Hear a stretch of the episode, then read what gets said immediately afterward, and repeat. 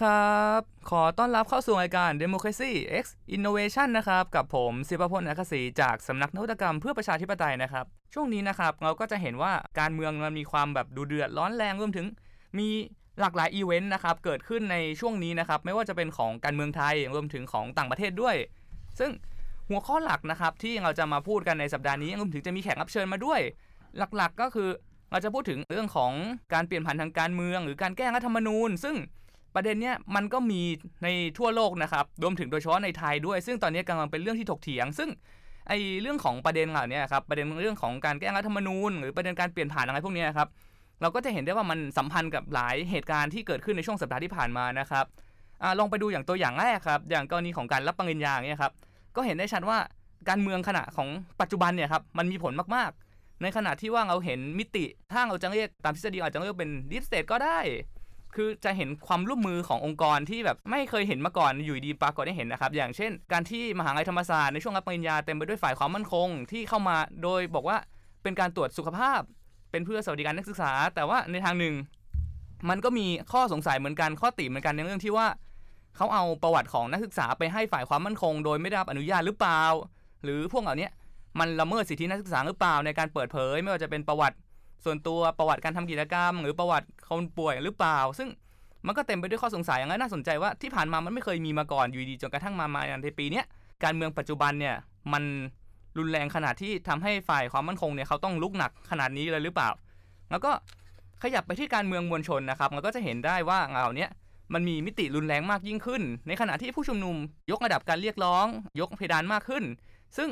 การพูดถึงเนี่ยทำให้เกิดเหตุการณ์มากมาย ไม่ว่าจะเป็นการจับกลุ่มแกนนำซึ่งในช่วงต่อมาก็มีการปล่อยเพื่อผ่อนกระแสลงมา และในขณะเดียวกัน นอกจากฝั่งผู้ชุมนุมที่มี 3 ข้อเรียกร้องนะครับเราก็จะเห็นมวลชนกลุ่มอื่นๆโผล่ขึ้นมาด้วย การที่มีมวลชนที่เห็นต่างกันของด้านมาเนี่ยเกิดขึ้นในช่วงเวลาไล่เลี่ยกันก็ทำให้น่าสนใจเหมือนกันว่า ถ้าไปไกลกว่าเรื่องของการที่มวลชน 2 ฝ่ายจะมาเผชิญหน้ามวลชนที่เห็นต่าง ถ้ามองให้ไปไกลกว่านั้นนะครับคือการต้องตั้งคำถามต่อไปว่า สิ่งที่เขาออกมาเรียกร้องกันเนี่ยเขามองเรื่องเดียวกันอยู่หรือเปล่าเขามองเห็นในมุมเดียวกันอยู่หรือเปล่า ซึ่งมันจะมีปัญหาเลยว่า ถ้าฝ่ายหนึ่งมองว่านี่คือการปฏิรูปหรือถ้ามองในอีกฝั่งหนึ่งที่เขาบอกว่าปฏิรูปเท่ากับล้มล้าง ซึ่งมุมมองของทั้งสองเรื่องเนี่ยมองในสิ่งเดียวกันแต่มองไม่เหมือนกันโดยสิ้นเชิง คือมันกลายเป็นมุมมองที่ไม่สามารถถกเถียงหรือสามารถพูดคุยกันได้ มันกลายเป็นมุมมองที่ขัดแย้งกันโดยสิ้นเชิงแล้วมันไม่ถ้าใช้ภาษาอาจารย์ชัยวัฒน์คือ เป็นความขัดแย้งที่ไม่ หล่อเลี้ยงให้เกิดบรรยากาศการถกเถียงและนำไปสู่การแก้ไขอย่างสันติ แต่ว่ามีแนวโน้มทำให้เกิดความรุนแรงมากกว่า เนื่องจากที่ว่ามุมมองมันต่างกันในขณะที่ไม่สามารถประสานเข้าลงตัวกันได้นะครับ ซึ่ง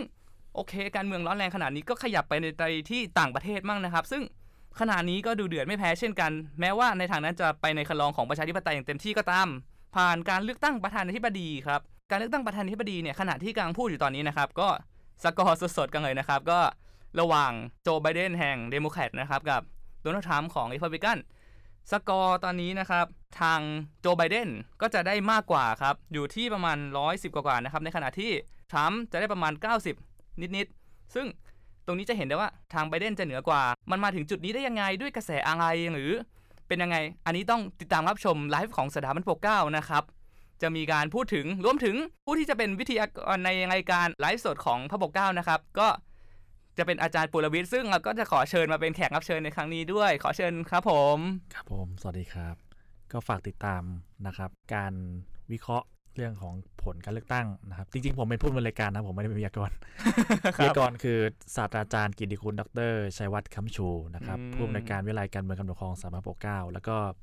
ดรสติธรธนานิธิโชตนะครับผู้อำนวยการสำนักนวัตกรรมเพื่อประชาธิปไตยสถาบันพระปกเก้าซึ่ง สองท่านนี้โอ้ไม่ต้องพูดถึงครับ เรื่องความรู้ความเชี่ยวชาญทั้งในด้านการเมืองเปรียบเทียบรวมถึงการเมืองอเมริกันนี่รู้ถึงถึงแบบถึงแก่นเลยนะครับ เราจะมาวิเคราะห์กันในลายลายลัดเลยเกิดอะไรขึ้นได้ทำไมถึงคะแนนเป็นเช่นนี้นะครับผมครับผมใช่ครับ แล้วก็ถ้าพูดถึงอาการเมืองเมกันนะครับ ก็ฝากติดตามนะครับ ช่วงนี้สถาบันพระปกเก้าสำนักนวัตกรรมนะครับกำลังจะออก บทสัมภาษณ์นะครับ คุณปื้มหอมหมูนัทกรเทวกุลนะครับ จะมีบทสัมภาษณ์พิเศษเกี่ยวกับเรื่องของการเมืองเมกา การเมืองอัตลักษณ์นะครับ ก็ฝากติดตามรับชมในเร็วดีด้วยนะครับ เอาละครับ อาจารย์ปุรวิทย์ครับ คือในสัปดาห์นี้ครับท่ามกลางการเมืองที่มีกระแสของแบบการเรียกร้องการแก้ไขรัฐธรรมนูญ หรือการเปลี่ยนผ่านการเมือง ซึ่งในขณะนี้ครับเรามีประเด็นไหนที่อาจารย์สนใจนำมาพูดเป็นพิเศษไหมครับ คือจริงๆเนี่ยเรื่องการประท้วงอะไรในประเทศไทยเนี่ยคือ พูดกันเยอะแล้วครับเออคือคนก็พูดกันเยอะก็เราก็เห็นกันอยู่ตรงหน้าว่ามันเกิดอะไรขึ้นในแต่ละวันใช่ไหมมูฟแต่ละอย่างมันเออมันก็น่าสนใจดีทีนี้เนี่ยคือผมจะจะชวนอย่างนี้ว่าทำไมเราไม่ลองไปดูสิ่งที่มันเกิดขึ้นในต่างประเทศบ้างจริงๆมันมีข่าวที่เป็นข่าวใหญ่ของโลกเลยนะเมื่อสักประมาณอืมสอบสัปดาห์ที่แล้วหรือสองสัปดาห์ที่แล้วได้ครับคือประเทศชิลี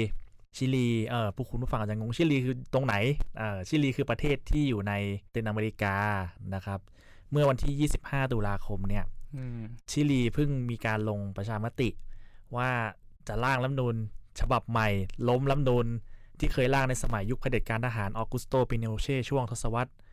1980 คือเป็นหมุดหมายแบบเรียกว่าเป็นหมุดหมายสำคัญเลยของการเปลี่ยนผ่านไปสู่ประชาธิปไตยที่เกิดขึ้นในชิลี วันเนี้ยเราก็จะมาพูดกันว่าชิลีเนี่ย มีการเปลี่ยนผ่านมาสู่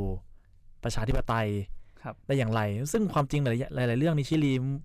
ที่เคยผ่านมาก็ไม่ได้ต่างจากประเทศไทยเลยนะเออครับเดี๋ยวเราจะมาพูดกันในรายละเอียดแต่ว่าเดี๋ยวขอเปิดก่อนว่า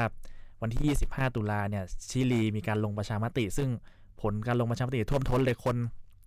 78%บอกว่า ขอร่างรัฐธรรมนูญ ฉบับใหม่ครับอ่าคือคือประชามติครั้งเนี้ยมันมี 2คำถามคำถามที่1เนี่ยถามว่าจะร่างรัฐธรรมนูญฉบับใหม่ไหมอืประมาณ 78%ว่าร่างใหม่คำถามที่ 2 ถามว่าร่างโดยใครเอออมคือคือโมเดลเหมือนสสรที่เรากำลังเถียงตอนเนี้ยครับถามว่าสสรเนี่ยจะเป็นอย่างไรเอออมมีตัวเลือกระหว่างสสรที่ประชาชนเลือกทั้งหมดครับเออกับสสรที่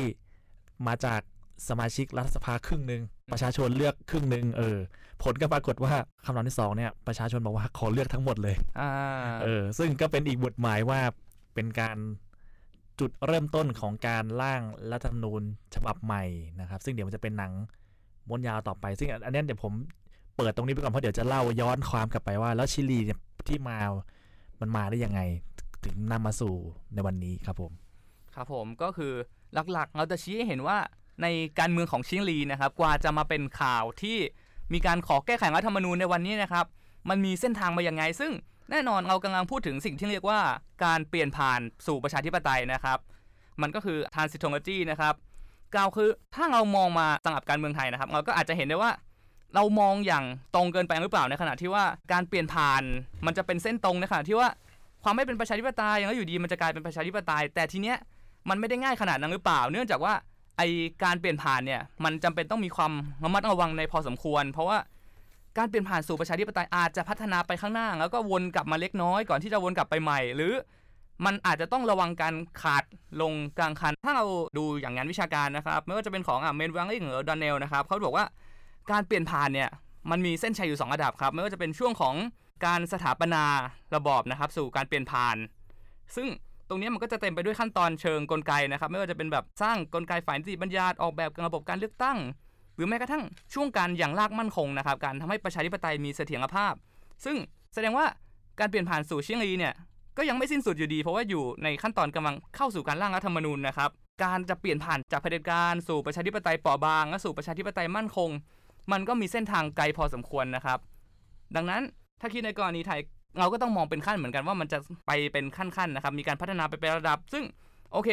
ดังนั้นเรามาย้อนดูจริงดีกว่าว่าชิลีเนี่ยมีขั้นตอนยังไงบ้าง มีทางเทคโนโลยียังไงในการค่อยๆ เปลี่ยนผ่านจากเผด็จการสู่ประชาธิปไตยเปราะบาง หรือกว่าจะมาใช้สิทธิ์ในการขอแก้รัฐธรรมนูญเพื่อให้เป็นประชาชนล้วนเนี่ยเขาทำกันยังไงครับเชิญอาจารย์ปวงวิทย์ครับคือสิ่งที่เกิดขึ้นในชิลีรวมถึงที่กำลังเกิดขึ้นในประเทศไทยตอนนี้ทำให้ผมต้อง ย้อนกลับไปอ่านหนังสือเล่มหนึ่งที่ออกมาสักประมาณ 2 ปีที่แล้วเนี่ยของสถาบันปกเกล้านี่เองเลยครับนะครับ หนังสือชื่อว่าการเปลี่ยนผ่านไปสู่ประชาธิปไตยเปรียบเทียบนะครับ เกาหลีใต้ อินโดนีเซีย ชิลี อาร์เจนตินา ตูนิเซีย ไนจีเรีย ยูเครน และโปแลนด์นะครับ ผู้เขียนคือรองศาสตราจารย์ ดรสิริพันธ์นกสวนสวัสดีนะครับ เป็นอาจารย์ประจำคณะรัฐศาสตร์จุฬาลงกรณ์มหาวิทยาลัย คือหนังสือเล่มนี้เนี่ยมันมาจากงานวิจัยนะครับ งานวิจัย ชื่อเส้นทางสู่ประชาธิปไตยที่ไม่ย้อนกลับปัจจัยเชิงสถาบันการเมืองกับประชาธิปไตยที่ตั้งมั่น ต้องขายของนี้ก่อนเดี๋ยวก่อนจะไปพูดเรื่องชิลี หนังสือเล่มนี้นะครับของอาจารย์สิริพรรณได้รับรางวัลงานวิจัยดีเด่นนะครับของสำนักงานคณะกรรมการงานวิจัยแห่งชาติเมื่อปี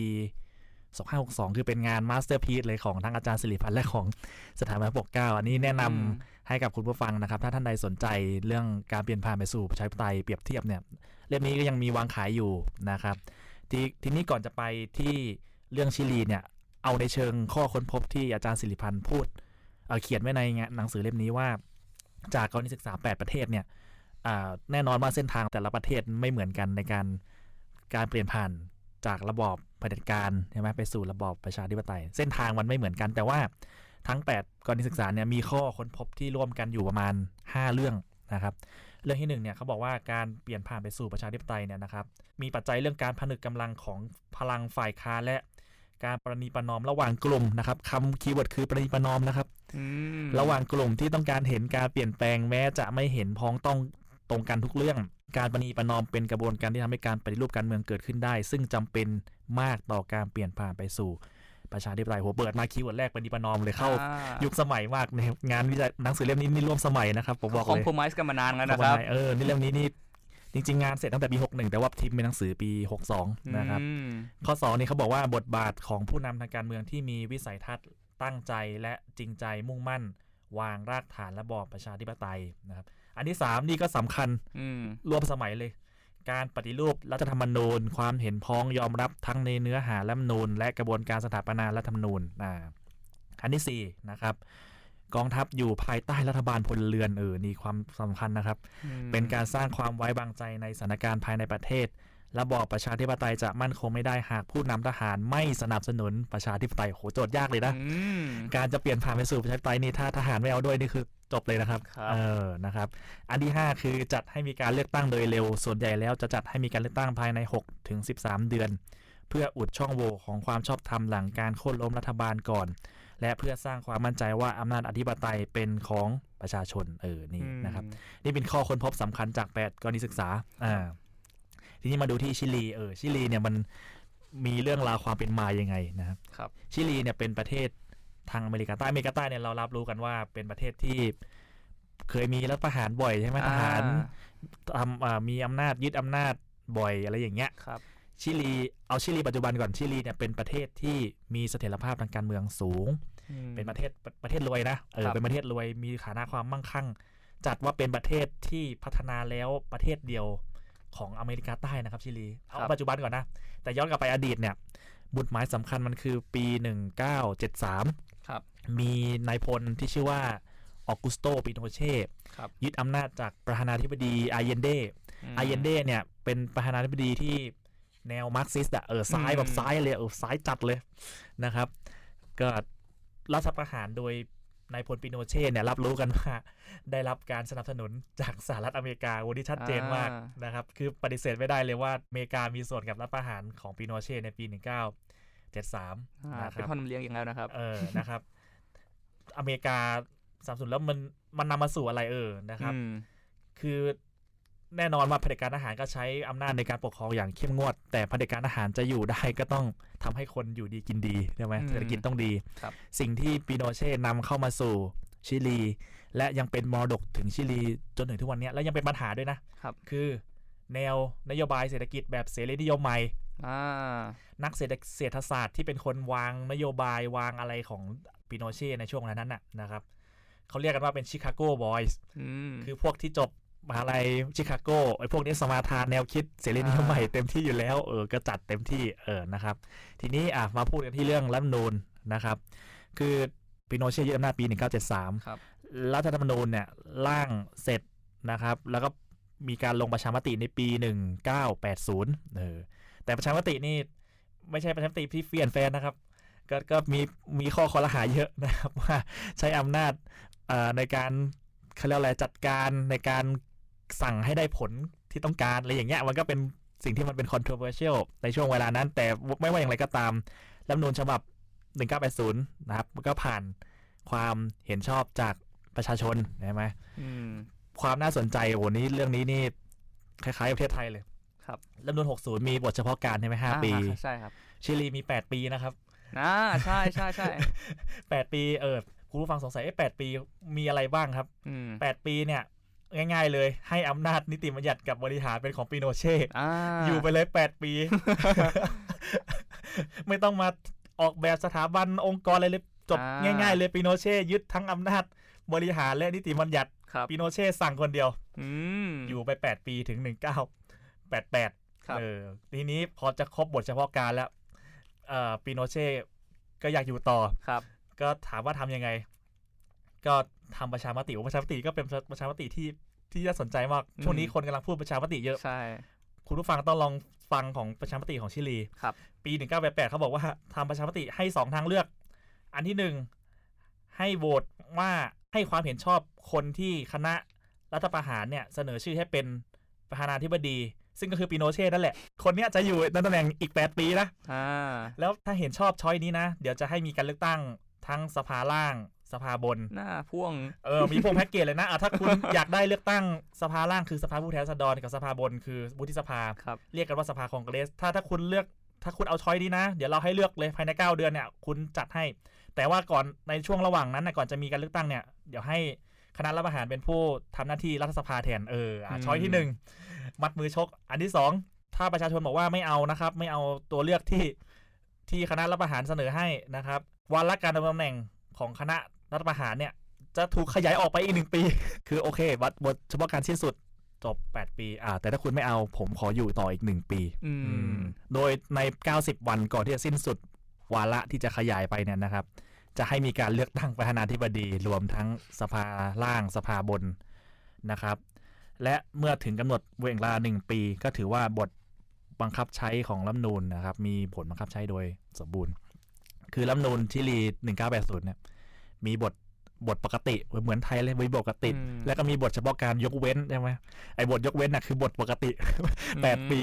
ให้ปีโนเช่อยู่ไปแล้วมาถึงเวลานี้ถึงหนึ่งเก้าแปดแปดจะลงประชามติก็ก็ให้โหวตผลปรากฏว่า คนไม่เอาปีโนเช่บอกว่าห้าสิบหกเปอร์เซ็นบอกไม่เห็นชอบไม่เอาไม่ให้ปีโนเช่อยู่ต่ออ่าเออนะครับอ่าถ้าไม่ให้ปิโนเช่อยู่ต่อเกิดอะไรขึ้น ก็ปิโนเช่จะอยู่ ไปอีกหนึ่งปีไงแล้วก็อีก 90 วันก็จะให้มีการเลือกตั้ง ในระหว่างนั้นน่ะ มันเริ่มมีพักฝ่ายค้าน เริ่มไปเริ่มจับจับกลุ่มกันอ่าเป็น coalition ครับนะครับ coalition ถ้าแปลภาษาไทยก็มันเป็นแบบแนวร่วมทางการเมืองอ่าอะไรอย่างเงี้ยนะครับคือเป็นเรื่องปกติในประเทศที่มีระบบหลายพรรคการเมืองก็ต้องมีการรวมกันหลาย ๆ เป็นเป็น coalition ทีเนี้ยพรรคฝ่ายค้านอะมันตั้งชื่อมันตั้งเป็นกลุ่มเรียกว่า Concert of Parties for Democracy ภาษาสเปนผมอ่านไม่รู้ถูกหรือเปล่านะคนเซตาซิยงอะไรประมาณเนี้ยครับเออคือถ้าไปอ่านในงานวิชาการที่ศึกษาเรื่องชิลีเนี่ยจะมีคำเนี้ยปรากฏบ่อย อันเนี้ยคือกลุ่มแนวร่วมของพรรคฝ่ายค้านที่ไม่เอาปีโนเช่เออก็รวมกลุ่มกัน ซึ่งไอ้กลุ่มเนี้ยจริง ๆ แล้วมันมีความแตกต่างหลากหลายมากนะครับ คือเขาเขานิยามตัวเองว่าเป็น center-left เออแต่ไม่ใช่ว่าทุกพรรคที่มาอยู่ในใน coalition เนี่ยเป็น center-left หมดนะคือต้องใช้ความประนีประนอมอย่างสูงมาก ในหมู่พรรคการเมืองที่ โอเคอ่าไม่รู้ละอุดมการณ์คุณจะเป็นยังไงอะแต่คือขอก่อนเลยใช่ไหมไม่เอาอืมปิโนเช่ไม่เอาระบอบนี้อ่าเออ ถ้าคุณเอา choice นี้รับได้คุณมาอยู่กับเรา อืมคือคือจะเห็นได้ว่าขั้นตอนแรกของการเปลี่ยนผ่านไปสู่ประชาธิปไตยเนี่ยมันครับมันสร้างฉันทามติในหมู่อืมอืมในหมู่นักการเมืองพลเรือนก่อนแล้วไงครับเออแล้วทีนี้ผลการเลือกตั้งก็ปรากฏว่าฝ่ายเนี่ยพรรคแนวร่วมที่เป็นพรรคฝ่ายค้านก็ชนะการเลือกตั้ง ชื่อประธานาธิบดีไอวิน อืมคนเนี้ย คือ 1990 มีการเลือกตั้งปั๊บที่ผมจะบอกคือกลุ่ม center-left เนี่ย coalition เนี่ยหลังจากที่มีการเลือกตั้งครั้งแรกนับตั้งแต่การเปลี่ยนผ่านมาสู่ประชาธิปไตยเนี่ยนะครับกลุ่มเนี้ยอยู่ในอำนาจมา 20 ปีเลยนะครับเออคือกลุ่มขวามีความพยายามฝ่ายขวาก็มีก็มีไปตั้งกลุ่มของตัวเองเหมือนกันแต่ว่าก็ยังไม่สามารถจะชนะได้จนกระทั่งปี 2010 เอออมพอ 2010 ปั๊บเนี่ยฝ่ายขวาถึงเริ่มชนะ ประเด็นคืออย่างนี้ การเปลี่ยนผ่านไปสู่ประชาธิปไตยในในชิลีมันไม่ได้ทำก๊อกเดียวอ่า keyword มันคือตรงนี้ คือพอพอฝ่ายซ้ายเนี่ย กลุ่มโคลิชันฝ่ายซ้ายมันมันสามารถชนะเลือกตั้งได้ครับ การค่อยๆเปลี่ยนผ่านนะครับ คือผ่านการทำแก้ไขรัฐธรรมนูญ เชื่อไหมรัฐธรรมนูญ1980 ที่ผมบอกไปตอนแรกว่าร่างในสมัยเผด็จการปิโนเช่เนี่ยครับมันมีมีบทมันมีบทที่ไม่เป็นประชาธิปไตยเยอะเหมือนเหมือนของไทยเลยอืมนะครับ ให้เอ่อมีอำนาจอ่า ให้คณะรัฐประหารเนี่ยมีอำนาจควบคุมการเมืองต่อไปเรื่อยๆ ผ่านกลไกผ่านองค์กรหลายๆอย่าง กลุ่มนักการเมืองพลเรือนเนี่ยค่อย ๆ ถอดสลักจาก 1990เป็นต้นมา ถ้านับตั้งแต่1990 จนถึงปีปัจจุบันเนี้ยรัฐธรรมนูญฉบับ 1980 มีการแก้ไขไปทั้งหมด 19 ครั้งนะครับอืมคือไอความพยายามแก้ไขเนี่ยมันค่อย ๆทำมันไม่ได้ทำก๊อกเดียวแบบพอเปลี่ยนผ่านปุ๊บทำประชามติร่างรัฐธรรมนูญฉบับใหม่ทันทีเลยไม่ใช่ ถามว่าทำไม เพราะว่ากลุ่มผู้นำพลเรือนเนี่ยรู้ว่าจะล้มระบอบปิโนเช่ได้เนี่ยมันล้มไม่ได้ด้วยการปลุกม็อบด้วยการใช้กองกำลังติดอาวุธอืล้มไม่ได้อยู่แล้วปิโนเช่มันถืออมอาวุธใช่ถูกไหมครับ ถามว่าจะล้มปิโนเช่ยังไงคุณต้องล้มผ่านรัฐธรรมนูญไง อ่า คือเอายอมเลย คุณร่างกฎกติกาที่ไม่เป็นธรรมมาให้เราเล่นใช่ไหมเราเล่น เรายินดีเล่น เอออมเรายินดีเล่นตามกฎนี้ คือมันมันเกิดการเป็นนิประนอมสองระดับครับระดับที่หนึ่งคือผู้นำพลเรือนกับ ผู้นำทหารอะถ้าหากคุณบอกว่าทหารร่างรัฐธรรมนูญมามาบีบเราใช่ไหมโอเค คุณบีบเราไปเราเล่นตามกฎที่คุณให้เราเล่น อืมระดับที่สองคือผู้นำพลเรือนด้วยกันคืออย่างผมที่ผมบอกแล้วคือฝ่ายซ้ายมารวมกลุ่มกันบอกว่าเฮ้ยไม่รู้แหละคุณอุดมการณ์ไหนอะแต่คือถ้าคุณไม่เอาปีโนเช่อะคุณมาอยู่กับเราก่อน รวมพลังกันอืมให้ได้มากที่สุดก่อนเพื่อ ล้มระบอบนี้ผ่านทางการเลือกตั้งผ่าน กระบวนการตามรัฐธรรมนูญไงอืมแล้วพอชัยชนะเป็นของฝ่าย ฝ่ายซ้ายแล้วเนี่ยฝ่ายที่ไม่เอาปีโนเช่แล้วเนี่ยนะครับกระบวนการแก้ไขรัฐธรรมนูญเนี่ยก่อนหน้าที่จะมาถึงที่เราบอกว่ามีการประชามติในปีเนี้ยเดือนเดือนตุลาที่ผ่านมาเนี่ยนะครับมีการแก้ไขรัฐธรรมนูญค่อยๆทำนะ อย่างเช่นอ่าอนุญาตให้มีการเลือกตั้งนายกเทศมนตรีโดยตรงอะไรอย่างเงี้ยอืมอันที่สองมีการปฏิรูปศาลอย่างเงี้ยศาลศาลสูงศาลศาลอาญาใช่ไหมเพื่อครับนะครับ ในเรื่องของดำเนินคดีกลุ่มที่เคยทำรัฐประหารอะไรอย่างเงี้ยเอออมอันที่สามก็เช่น สร้างความเท่าเทียมกันระหว่างเพศอย่างเงี้ยหรือการลดวาระการดำรงตำแหน่งของประธานาธิบดีจาก 6 ปีหรือ 4 ปีใช่ไหมการเอาทหารออกจากการเมืองเออทำยังไงอืมในชิลีเนี่ยมันจะมีคล้ายๆว่าเป็นองค์กรของคณะรัฐประหารหลังการเลือกตั้งไปแล้วเนี่ยเขาเรียกว่า National Security Council ถ้าแปลไทยก็เหมือนคอสชแล้วด้วยอ่าเนี่ยครับไม่ได้ต่างกันเลย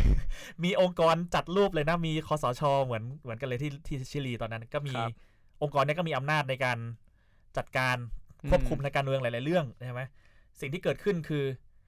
ก็ค่อย ๆ แปลเปลี่ยนไอ้องค์กรเนี้ย National Security Council เนี่ยจากอืมองค์กรที่มีอำนาจทางการเมืองสูงเนี่ยอืมให้สุดท้ายค่อย ๆ กลายเป็น องค์กรที่มีหน้าที่แค่ให้คำปรึกษาอ่าอ่าสวจิ๋วนี่เอง ประมาณนั้น เป็นแค่องค์กรที่ให้คำปรึกษาแก่ประธานาธิบดีครับนะครับ มีสวแต่งตั้งนะครับ ชิลีเนี่ยอ่าครับพอมีการเปลี่ยนผ่านมาสู่ประชาธิปไตยแล้วเนี่ยก็ค่อยๆ ยกเลิก สวแต่งตั้งไปนะครับเอ่อหรืออันนี้ที่สำคัญมากครับเป็นหมุดหมายสำคัญในการจัดความสัมพันธ์ระหว่างพลเรือนกับทหารคือครับให้อำนาจประธานาธิบดีเนี่ยในการปลด ผู้บัญชาการทหารสูงสุดอ่า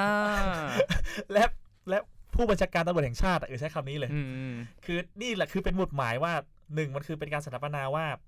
เอ่อพลเรือนอยู่ทหารอยู่เหนือทหารครับนะครับ เพราะว่าการเปลี่ยนผ่านไปสู่ประชาธิปไตยมันเกิดขึ้นไม่ได้ถ้าคนถือปืนยังยังมีอำนาจในการเอ่อพูดได้ว่าจะเอาอะไรในการเมืองนี้นะครับอืมถ้าสามารถทำให้พลอยู่ภายใต้การกำกับการสั่งการของพลเรือนได้เนี่ยนี่เป็นหนึ่งหมุดหมายที่สำคัญที่ทำให้การเปลี่ยนผ่านไปสู่ ประชาธิปไตยในชิลีมันเดินหน้าไปได้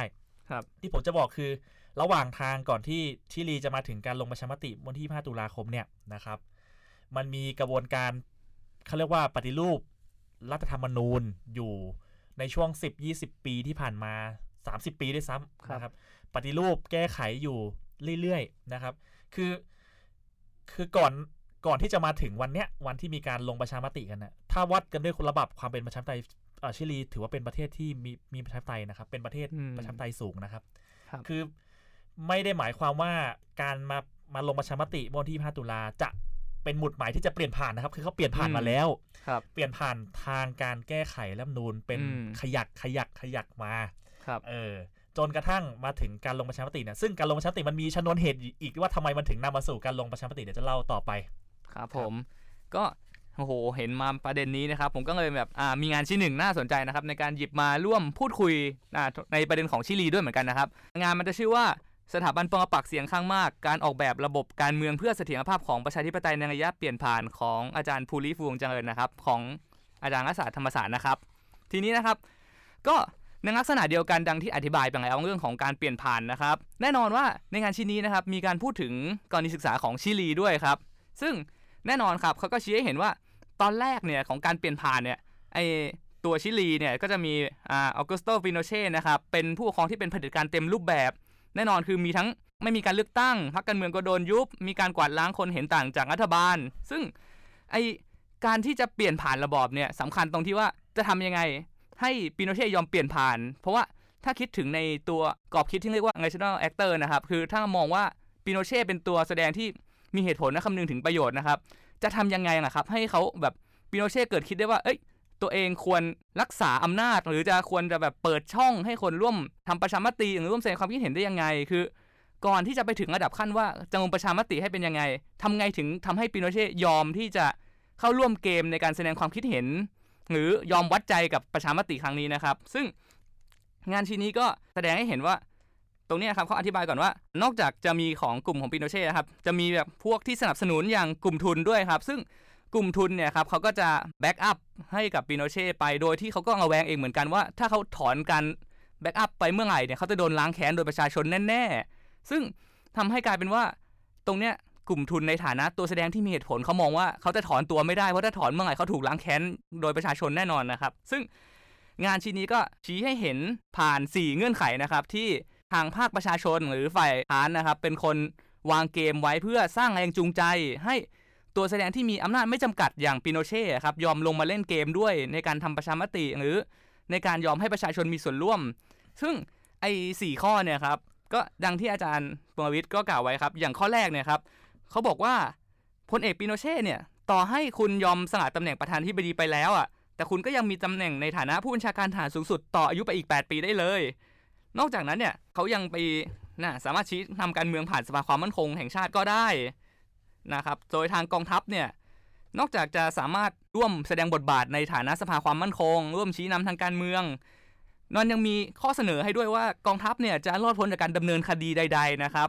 มีการเล่าเว้นโทษให้เลยในจากสิ่งที่เคยทำมาในช่วงที่ผ่านมานะครับ ในช่วงระยะเปลี่ยนผ่านนี้ ซึ่งแน่นอนว่าผู้ที่สมาชิกนะครับจำนวนหนึ่งใน4เนี่ยก็ล็อกไว้แล้วนะครับว่ามาจากทหารนะครับ ซึ่งรัฐบาลจากประชาชนเนี่ยต่อให้มาจากการเลือกตั้งในภายหลังนะครับ ก็จะไม่มีอำนาจมายุ่งในกิจการของกองทัพด้วย ซึ่งมันก็ยังมีเรื่องของอ่าเมื่อกี้เราพูดถึงไปแล้วว่ากลุ่มทุนเขาถอนตัวไม่ได้เพราะเขากลัวว่าจะโดนประชาชนตามเช็คบินย้อนหลังนะครับ ตรงเนี้ยก็จะมีข้อเสนอจากฝ่ายประชาชนไปจูงใจเหมือนกัน โดยการบอกว่าเขาจะพยายามเซตหลักประกันด้านเศรษฐกิจเข้าไป โดย คือเขาสร้างหลักประกันที่ว่าต่อให้มีรัฐบาลใหม่จากประชาชน หรือกลุ่มใหม่เข้ามา เขาก็จะบอกว่าไม่ให้มีการเพิกถอนหรือแปลงรูปรัฐวิสาหกิจเดิมที่เกิดในช่วงสมัยปิโนเช่นะครับหรือก็คือถ้ากลุ่มทุนไปลงทุนไปทำอะไรไว้ในช่วงปิโนเช่ก็โอเค ตรงนี้จะมีการเล่าเบนให้เพื่อเป็นหลักประกันว่าเราจะไม่มีตามเช็คบินตามล้างแค้นที่หลังสำหรับกลุ่มทุนที่เคยสับสนุนปิโนเช่จูงใจให้คุณสามารถกลับใจได้ธุรกิจของคุณดำเนินต่อไปได้แม้ว่าคุณจะเปลี่ยนมาเข้าข้างประชาชน หรือในภายหลังก็ตามนะครับ ซึ่ง แล้วก็ข้อเสนอข้อที่4นะครับเพื่อเป็นการจูงใจ ตรงเนี้ยตำแหน่งผู้ว่าการธนาคารกลางนะครับ ตรงเนี้ยเป็นสิทธิพิเศษ ให้กองทัพเลยในการเลือกคนมาสามารถชี้คนแต่งตั้งได้เลยว่าใครจะเป็นผู้ว่าการธนาคารกลางได้นะครับ ซึ่งจะเห็นได้ว่าในมิติของการเปลี่ยนผ่านตรงเนี้ยก่อนที่จะไปดูการเปลี่ยนผ่านโดยการเลือกของประชาชนผ่านประชามตินะครับ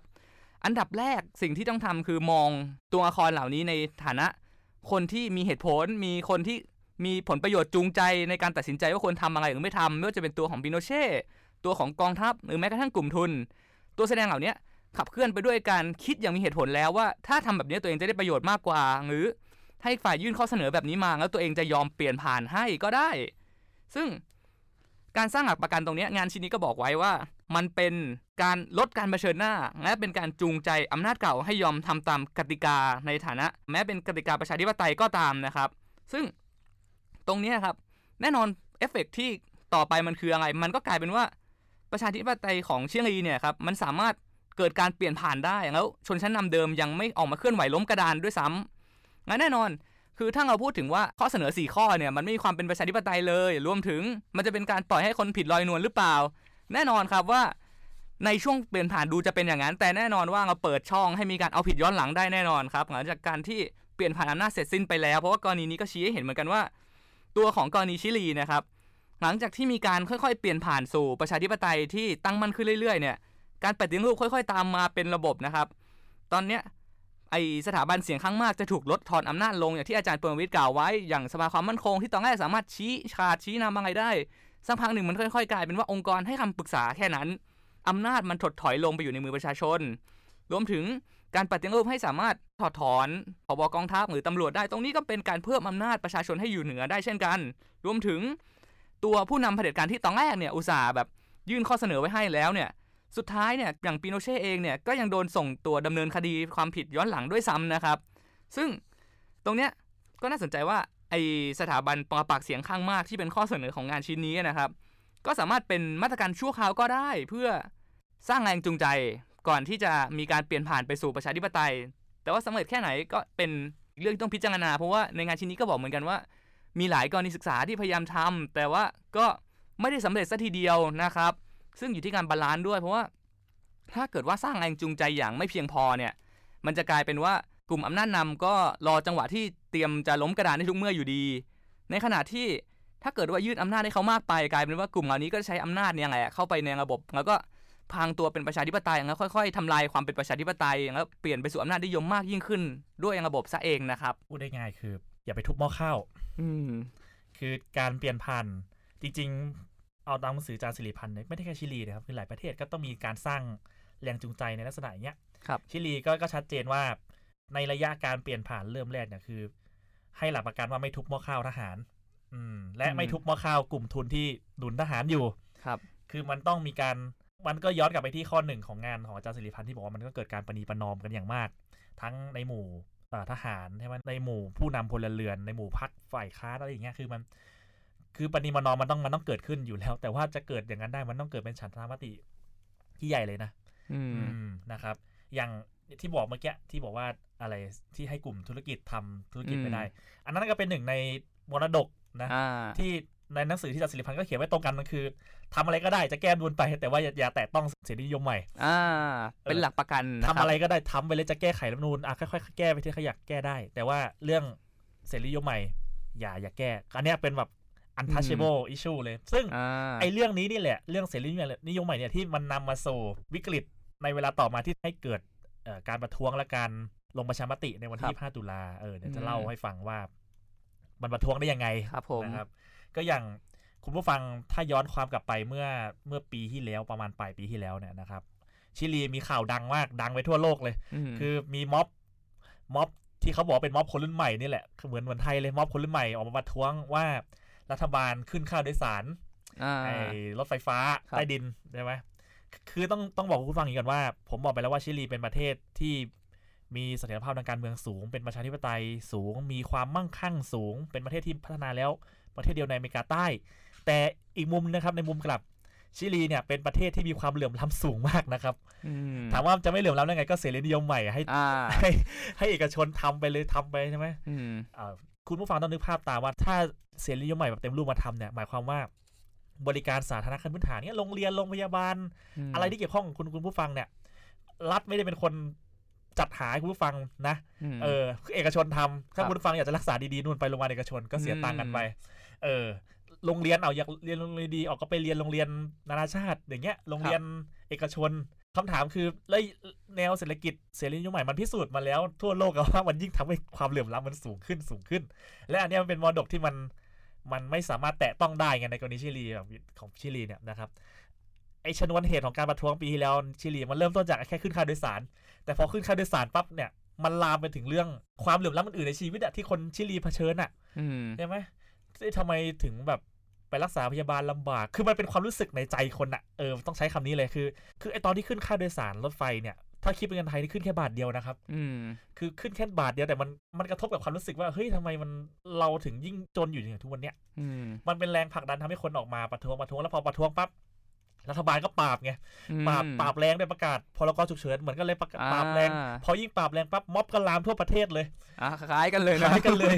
ก็ลามไปทั่วประเทศจนสุดท้ายแล้วรัฐบาลก็ต้องยอมถอยอืมเพราะว่าคือต้องต้องต้องบอกคุณฟังก่อนว่ารัฐบาลปัจจุบันของชิลีเนี่ยประธานาธิบดีเนี่ยเป็นเป็นฝ่ายขวานะครับไม่ใช่ฝ่ายซ้าย ผมบอกว่าฝ่ายซ้ายเนี่ยมีอำนาจถึงปี 2010 คือครองอำนาจในชิลีถึง 1990ถึง2010 20 ปี แล้วพอ 2010 เนี่ย ฝ่ายขวาเริ่มชนะเลือกตั้งอืมซึ่งคนที่ชนะเลือกตั้งก็คือประธานาธิบดีคนปัจจุบันของชิลีเนี่ยเซบาสเตียนปินเยรามเออ2010อยู่ได้4ปีใช่ไหม2014แล้วพอ2014ปั๊บคือรัฐมนตรีชิลีบอกว่าประธานาธิบดีห้ามลงเลือกตั้ง2สมัยติดต่อกันครับอันนี้ก็เป็นอีกหนึ่งมาตรการในการจำกัดอำนาจนะครับที่ทำให้การเปลี่ยนผ่านไปสู่ประชาธิปไตยมันเออวิดำเนินไปได้ใช่ไหมอืมพอ2014ปั๊บคนที่เคยเป็นประธานาธิบดีปี 2006ถึง2010อะเป็นผู้หญิงชื่อ บัชเลตผมจำชื่อชื่อไม่ได้แต่นามสกุลบัชเลตคนเนี้ยปัจจุบันนะเป็นข้าหลวงใหญ่ด้านสิทธิมนุษยชนของสหประชาชาติผู้หญิงเออคนเนี้ยก็ชนะเลือกตั้ง 2014 ก็กลับไปฝ่ายซ้ายก็2014ถึง2018 แล้วพอบัชเลตจบปั๊บพินเยราปัจจุบันเนี่ยก็ชนะการเลือกตั้ง 2019 ถึงปัจจุบันเนี่ยอยู่ถึงปัจจุบันพินเยราก็ปราบปราบปราบใช่ไหมบอกว่ายิ่งปราบมันยิ่งเยอะหยุดไม่ไหวถอยอืมก็เลยขอก็คือยื่นข้อเสนอว่า โอเคไหมเราจะให้มีการปฏิรูปการเมืองโดยการทำประชามติเรื่อง รัฐธรรมนูญ อืม คือคือโดยความรู้สึกของคนว่าคืออาจจะคิดว่าเอ้ยแล้วแล้วรัฐธรรมนูญมันเกี่ยวข้องอะไรกับความเหลื่อมล้ำอะเอาครับอย่างน้อย การร่างนูญฉบับใหม่มันเป็นสัญญาประชาคมนะมันเป็นหลักประกันอืมได้นะว่า มันจะเป็นหลักประกันไปนำไปสู่ การมีคุณภาพชีวิตที่ดีได้อย่างน้อยรัฐธรรมนูญรับรองได้นี่ว่า ให้รัฐธรรมนูญรับรองหน่อยได้ไหมว่าไอ้พวกสิทธิขั้นพื้นฐานหลักการบริการสาธารณะอะไรพวกเนี้ยมันจะไม่อยู่ในมือเอกชน อย่างที่เป็นมา คือต้องพูดคุณฟังก่อนนะครับว่า ต่อให้ยังไม่มีการทำประชามติเรื่องรัฐธรรมนูญเนี่ยชิลีก็เปลี่ยนผ่านมาสู่ประชาธิปไตยแล้วนะครับอืมแต่ไอการร่างการลงประชามติเนี่ยมันยิ่งทำเหมือนกับเป็นแบบเหมือนกับปิดจ็อบอะอืมเพราะว่ารัฐธรรมนูญฉบับที่ใช้อยู่ในชิลีตอนเนี้ยมันคือรัฐธรรมนูญที่บอกไปแล้วว่ามันคือรัฐธรรมนูญที่ร่างสมัยเผด็จการทหารครับ ถึงแม้จะมีการแก้ไขให้มีเนื้อหาความเป็นประชาธิปไตยมากขึ้น อย่างไรอะแต่มันคือมันคือมรดกของปิโนเช่อะอืมเออนะครับ ปินเยรามันก็เสนอเรื่องอ่า ให้มีการลงประชามติ จริง ๆ ประชามติเนี่ยเขาจะให้ทำเดือนเมษาปีนี้ อืมแต่พอดีติดโควิดอ๋อติดโควิดเขาเลยเลื่อนมาเป็นเดือนตุลาครับครับ แล้วผลก็ผมบอกไปแล้วตอนต้นว่าประชาชน 78%บอกว่าไม่เอาแล้วขอร่างนูญฉบับใหม่อืมแล้วอีกคำถามหนึงก็บอกว่าขอเลือกตั้งสสรเองเลยใช่ไหมครับ อันเนี้ยก็เป็นหมุดหมายถ้าเราไปดูภาพข่าวโหคนออกมาเต้นดีใจกันบนท้องถนนเลยนะอืมคือมันแบบ เออมันคงเป็นเหมือนกับเป็นหนังม้วนยาวอะที่เขารอมากี่ปีอะสองตั้งแต่หนึ่งเก้าแปดศูนย์อืมสี่สิบปีนะครับครับโอ้โหที่ผมจะบอกคุณผู้ฟังคือ ที่เราดูกันเรื่องการเปลี่ยนผ่านไปสู่ประชาธิปไตยเนี่ยมันเป็นหนังม้วนยาว ใช่ เราเราอย่าอย่ามีความคาดหวังว่า มันจะจบแบบคลิกเดียวจบอืไม่ใช่ ไม่แต่เพียงเฉพาะชิลีครับประเทศอื่นต่าง ๆ เนี่ยนะครับไอ้ที่ตามที่หนังสือจารย์สิริพันธ์เขียนเนี่ยก็บอกหมดกันว่า มันไม่ได้เปลี่ยนผ่านก๊อกเดียวจบ มันค่อยๆเปลี่ยนผ่านเปลี่ยนผ่านมานะครับ ชิลี พอลงประชามติเรียบร้อยปั๊บแล้วมันจะเกิดอะไรขึ้นต่อ มันยังไม่จบเท่านี้นะครับ ปี 2021 ปีหน้าเขาจะให้มีการเลือกตั้งสสรทั้งประเทศเลยอืมเออก็เลือกกันเลยให้แล้วเลยเลือกไปเลย แล้วครับเลือกเสร็จปั๊บสสรก็มาทำหน้าที่ร่างนูญฉบับใหม่แล้ว 2022 มันจะเป็นปีเดียวกับที่มีการเลือกตั้ง ประธานาธิบดีรอบใหม่อ่าก็เลือกตั้งประธานาธิบดีแล้วก็ทำประชามติรัฐธรรมนูนเลยว่าจะเอาไหมรัฐธรรมนูญฉบับประชาชน อ่า พร้อมกัน เห็นไหมมันเป็นหมุดหมายที่ คือถ้าเราลากเส้นตั้งแต่ 1980 มาจนถึง 2020 แล้วบวกไปถึง 2022 ที่จะเกิดขึ้นเนี่ยโหคมัรันบเป็นเส้นทางที่มันยาวไกลมากๆเลยนะใช่มันไม่ใช่ว่าอยู่ๆแบบแต่ผมไม่ได้ไม่ได้ขัดข้องอะไรกับข้อเรียกร้องของม็อบไทยนะคืออมผมคิดว่ามันก็เป็นมันก็เป็นเขาเรียกอะไรมันเป็นอารมณ์ที่แบบว่าถูกกดขี่บีบคั้นมานานไงอื มันเลยข้อเสนอมันต้องตรงแรงแบบเห็นแล้วโอ้โหมันต้องต้องต้องต้องมองทันทีอย่างเงี้ยเอออมนะครับ คือเราไม่รู้หรอกว่าม็อบไทยมันจะเดินไปถึงจุดไหน แต่ครับว่าผมก็เชื่อว่าผู้ชุมนุมรวมถึงทุกคนเนี่ยนะครับ น่าจะรู้ว่ามันเป็นหนังม้วนยาวมันไม่ได้จบง่ายๆเร็วๆนี้หรอก อืม แต่ว่าอืมไม่ได้พูดเพื่อบอกว่ามันจะไม่สำเร็จนะสำเร็จไม่สำเร็จนั้นเป็นเรื่องที่เวลาจะให้คำตอบ แต่จะบอกว่าให้ทุกคนมีความหวังและมีกำลังใจ ดูอย่างชิลีเป็นตัวอย่าง อืมใช่ครับ ก็ สำหรับ Democracy X Innovation สำหรับสัปดาห์นี้นะครับ ก็ขอจบลงแต่เพียงเท่านี้ ขอบคุณผู้รับชมรับฟังทุกท่าน ขอบคุณแขกรับเชิญอาจารย์ปุรวิทย์นะครับ ครับ ครับผม สัปดาห์นี้ก็จบเพียงเท่านี้นะครับ สวัสดีครัสวัสดีบครับ